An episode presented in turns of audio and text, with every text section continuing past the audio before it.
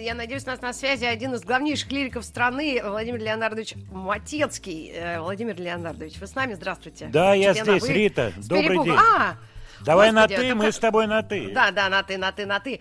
А, Владимир э, Леонардович, ну я все-таки хотел тебя спросить о песне «Листья желтые». Мы, мне почему-то первым делом этот э, трек в голову вошел сразу, как только я подумала о музыкальном оформлении осеннего часа. Вполне. Что это вполне. за песня такая? Раймонд Паус, какие-то э, конец 60-х, и там какое-то огромное количество список исполнителей.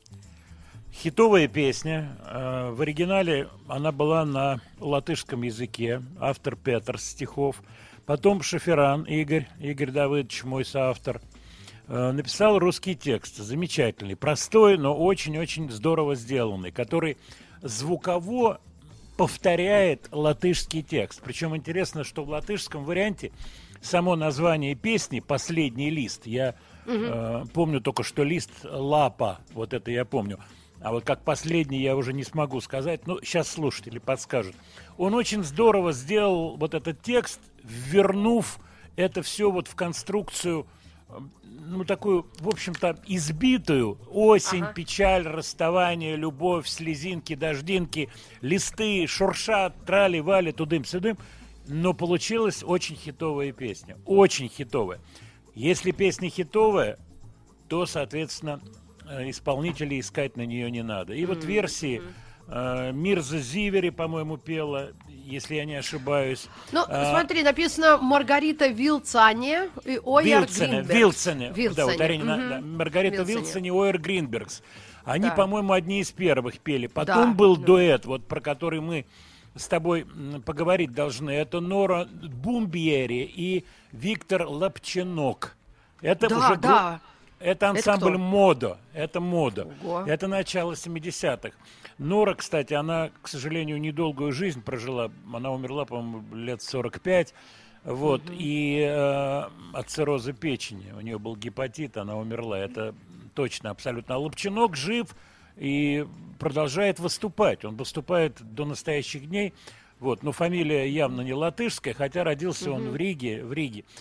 И вот эти две конструкции разные, то есть вариант на латышском языке оригинал и вариант на русском языке. Конечно, у нас все знают как листья желтые. Вот. А, а, ну, ну, латышском я, не, к сожалению, не смогу произнести, но, по-моему, э, это lapu. Par pēdē... У тебя хорошо получается. Да. Не знаю, ну нет, плохо. Ну, надо знать. Да. Я знаю, ну, да. я знаю, на магазинах было написано Darba laiks, время работы. Вот на ага. магазине Дарба Лайкс. Ну, э, э, Владимир Леонидович, спасибо тебе огромное, что согласился нам такой экскурс в историю и вот нашей музыки, потому что, ну, многим взрослым, да, слушателям эта песня, конечно, знакома, а вот кто помоложе, я не знаю, Ваге, ты слышал эту песню когда-нибудь, «Листья желтые»? Слышал, но не полностью, я бы так сказал.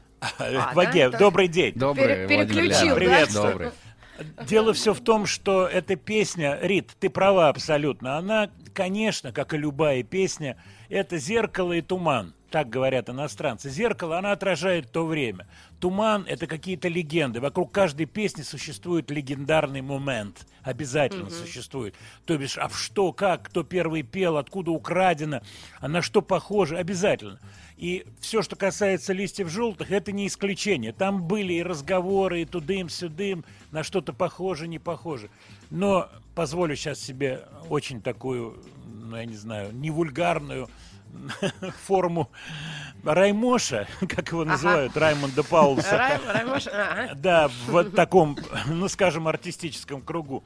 Он замечательный автор, который очень хорошо чувствовал вот эту фактуру. Это человек, прошедший, с одной стороны, джазовую школу, а с другой – ресторанную. И когда, и когда человек поработал в ресторане и видит живыми глазами, как танцуют живые люди, в каком состоянии, что они хотят, да, каковы их музыку. потребности, да. да, а, да, да вот, вот это это школа жизни, Рита. Это школа да, жизни. Да. Вот. Я пыталась быть клубным диджеем, а, ну, в клубах выступать ночью. Ну, знаешь, там это, два часа стоп, из, я, я тебя перебью. И не секунду. смогла. Да, А ага. Какая Хочу классная домой. строчка для начала фундаментального стихотворения. Я пыталась быть клубным диджеем. Диджеем.